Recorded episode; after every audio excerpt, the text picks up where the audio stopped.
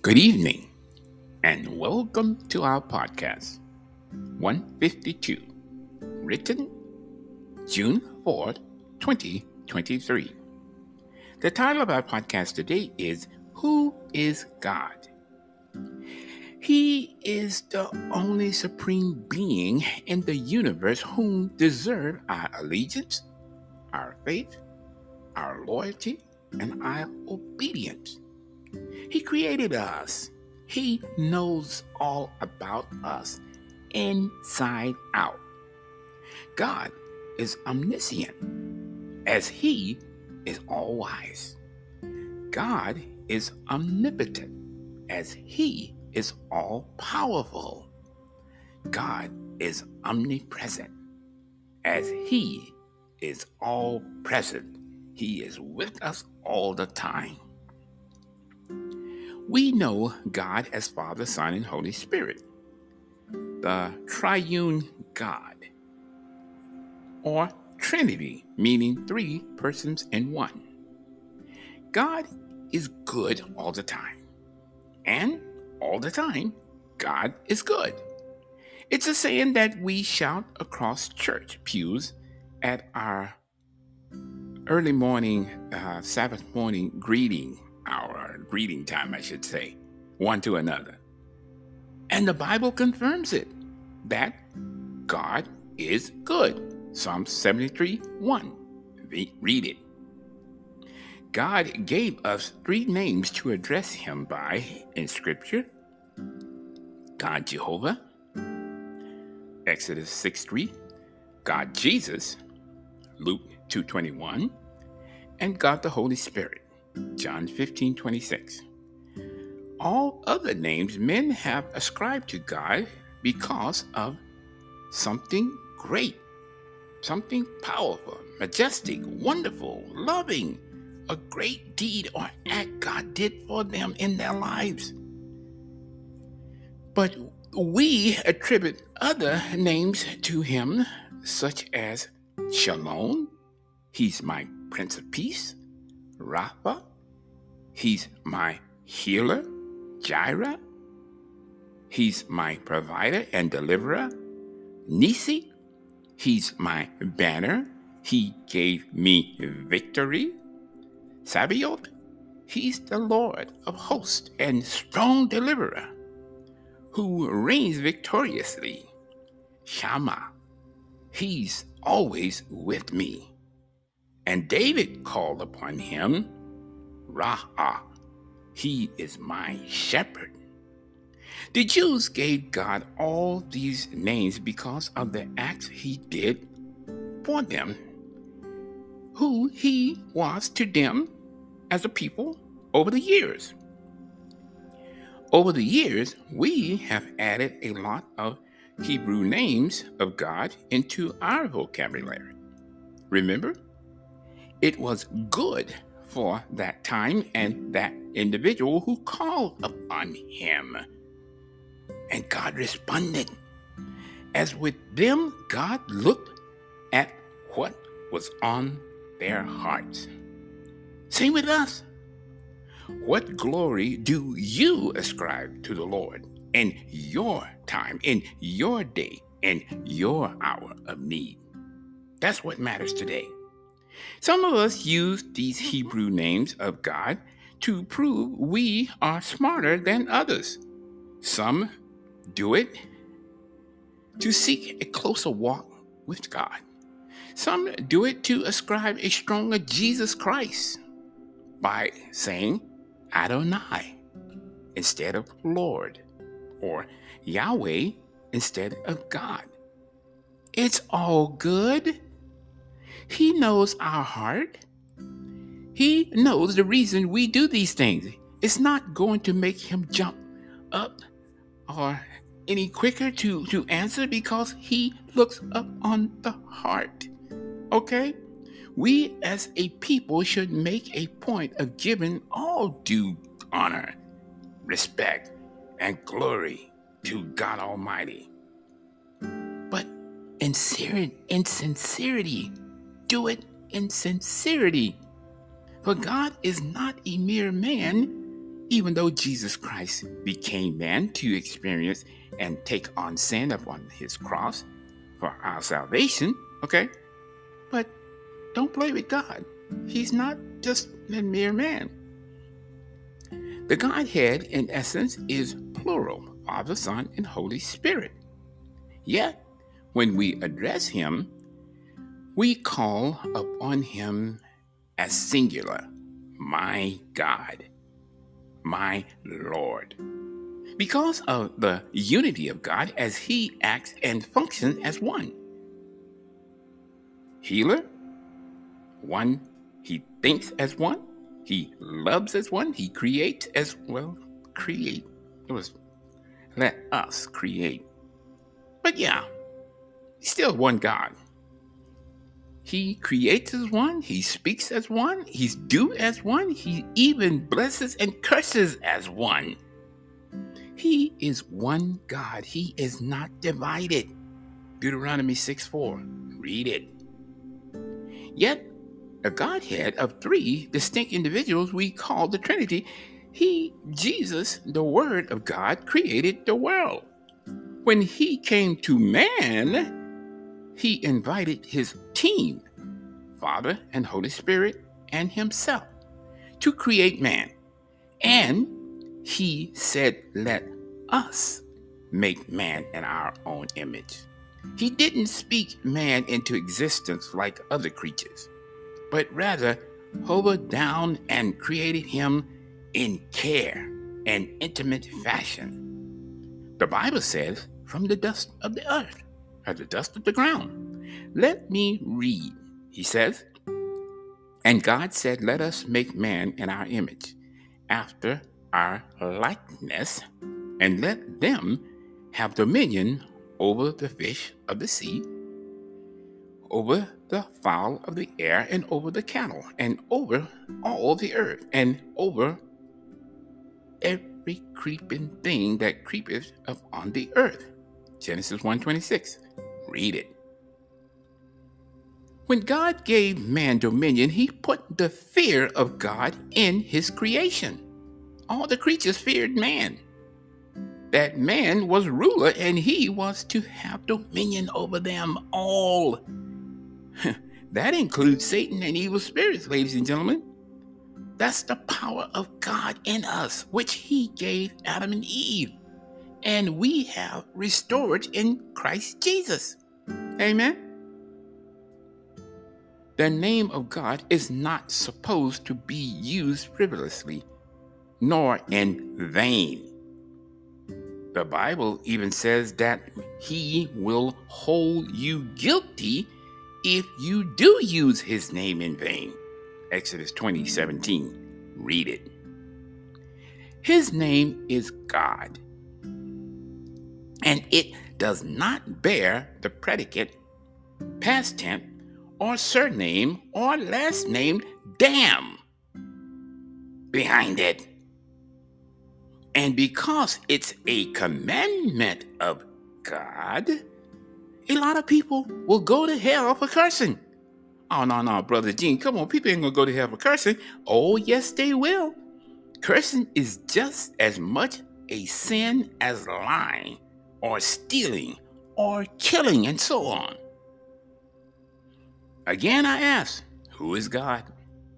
I will give you some attributes that identify him. God is love.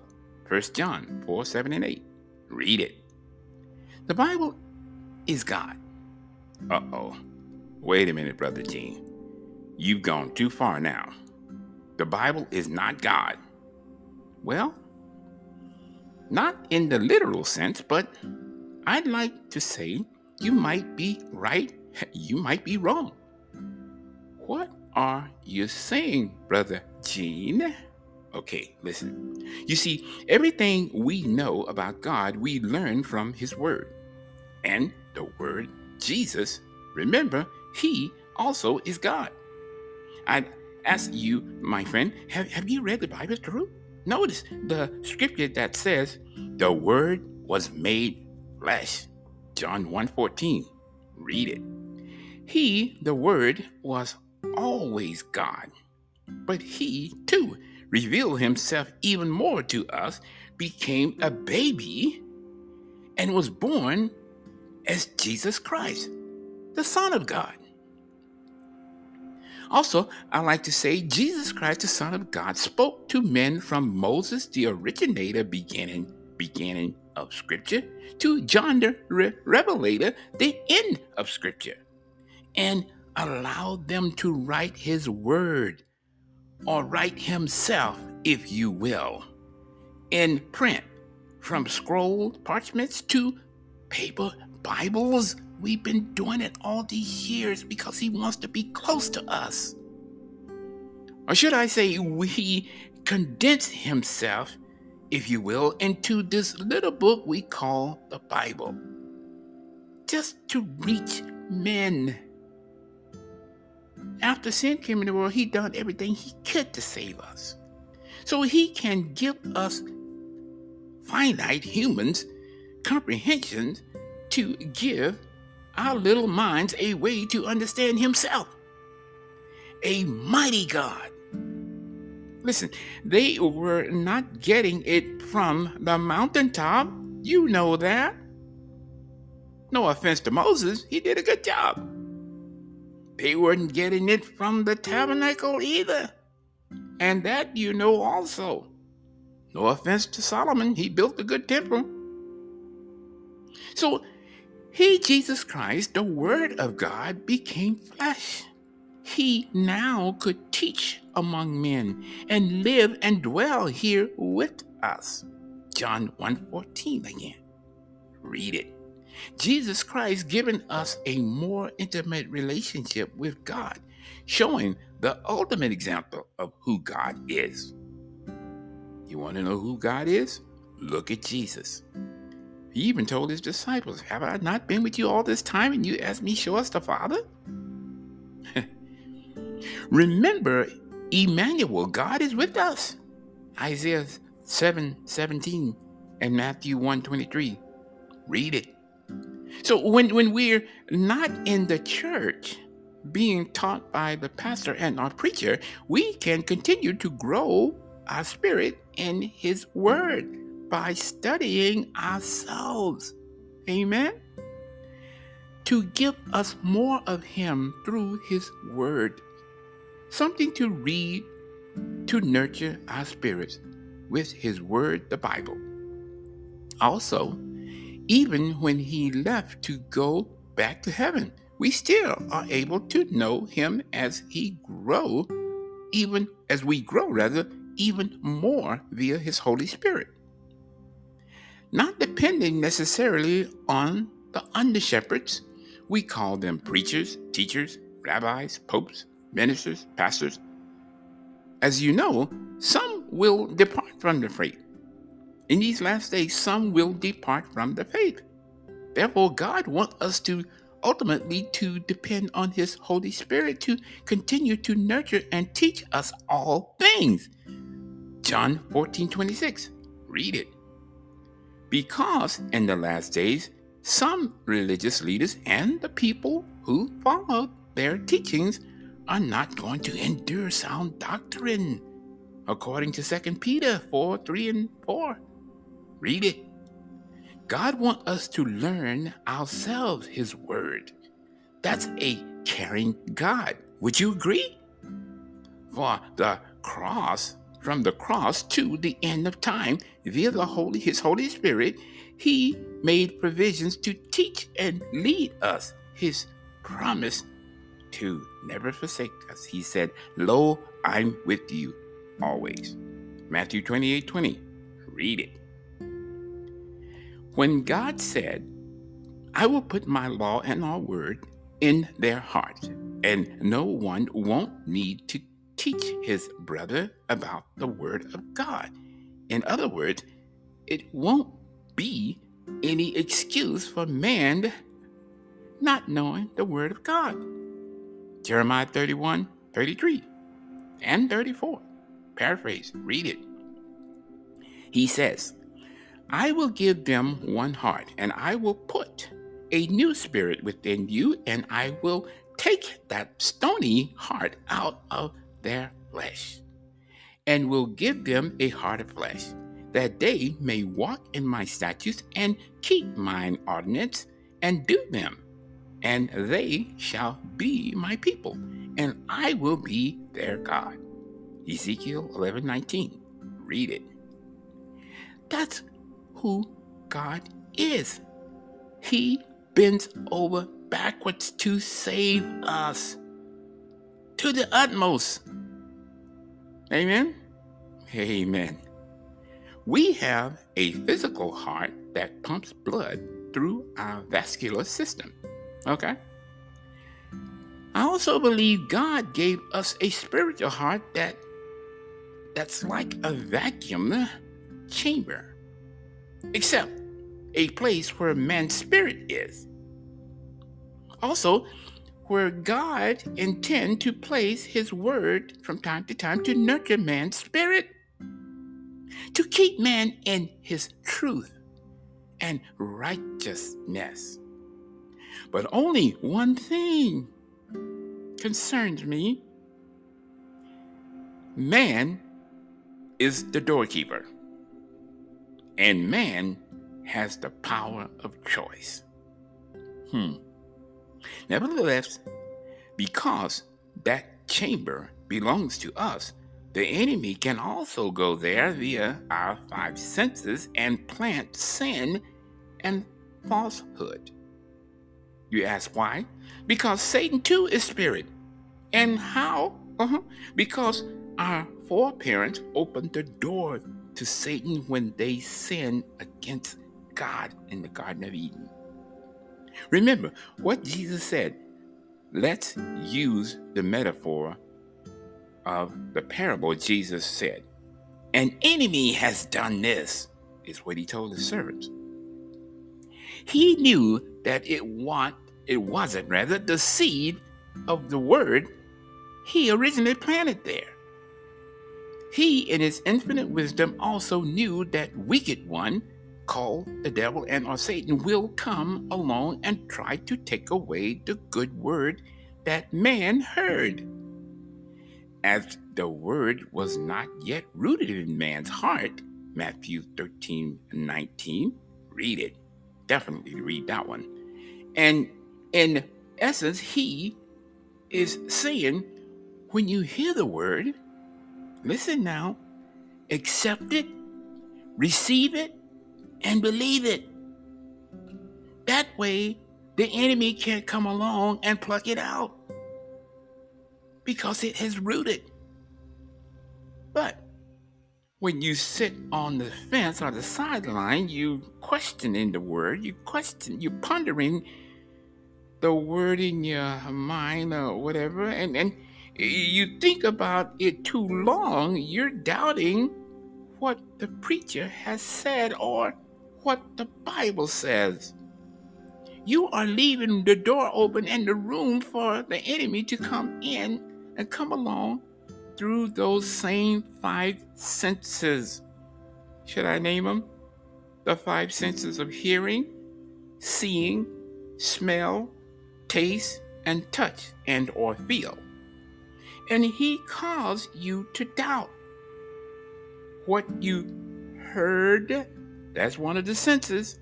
You should, uh, you should choose to refuse and reject him rather than re- Rejecting, rejecting the word. That's how the devil takes away what you heard.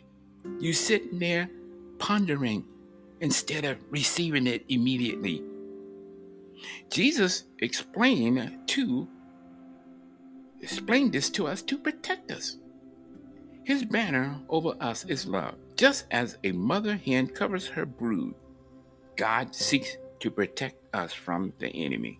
Therefore, my friend, our God is a caring and protecting God. That's another attribute of knowing God. Psalms ninety-one four and Matthew twenty-three thirty-seven. Read it. When man first sinned, God proved that he was a merciful God. He could have struck Adam and Eve down immediately, but them being sorrowful and ashamed of their wrong. Instead, he had mercy. Instead of killing them, he killed a lamb so he could cover them. Cover their nakedness was a symbolic to him covering our sins in the future. His sacrifice, he demonstrated there in that garden, is what he was going to do on the cross. God showed us he is merciful and gracious right then and there. Genesis three twenty-one, read it. God is patient, because when someone jumps up in your face, in your kingdom, your domain, and talk about taking over your throne, and if if a human done that to a king here on earth, he would have been executed, annihilated. And God should have killed Satan when he sinned in heaven. But instead, God is patient. He just kicked him out and appointed a time for his destruction in the future. That takes that takes godly patience, my friend. Oh, did I mention God is patient? That's another attribute. In fact, the fruits of his spiritual tree of life bears nine manners of fruit. You want to hear what they are? We have love, joy, peace, forbearance, there's a patience thing, kindness, goodness, faithfulness, gentleness, and self-control. This is all part of God's character. Those are the fruits of the Spirit. That's what he wants us to bear. Okay? All of which are attributes of God's character. Galatians five twenty-two and twenty-three, paraphrase, read it. Pray with me. Lord Jesus, I believe you are the Son of God. I repent of my sins. Please come into my heart. I receive you now as my Lord and Savior. In Jesus' name I pray. Amen.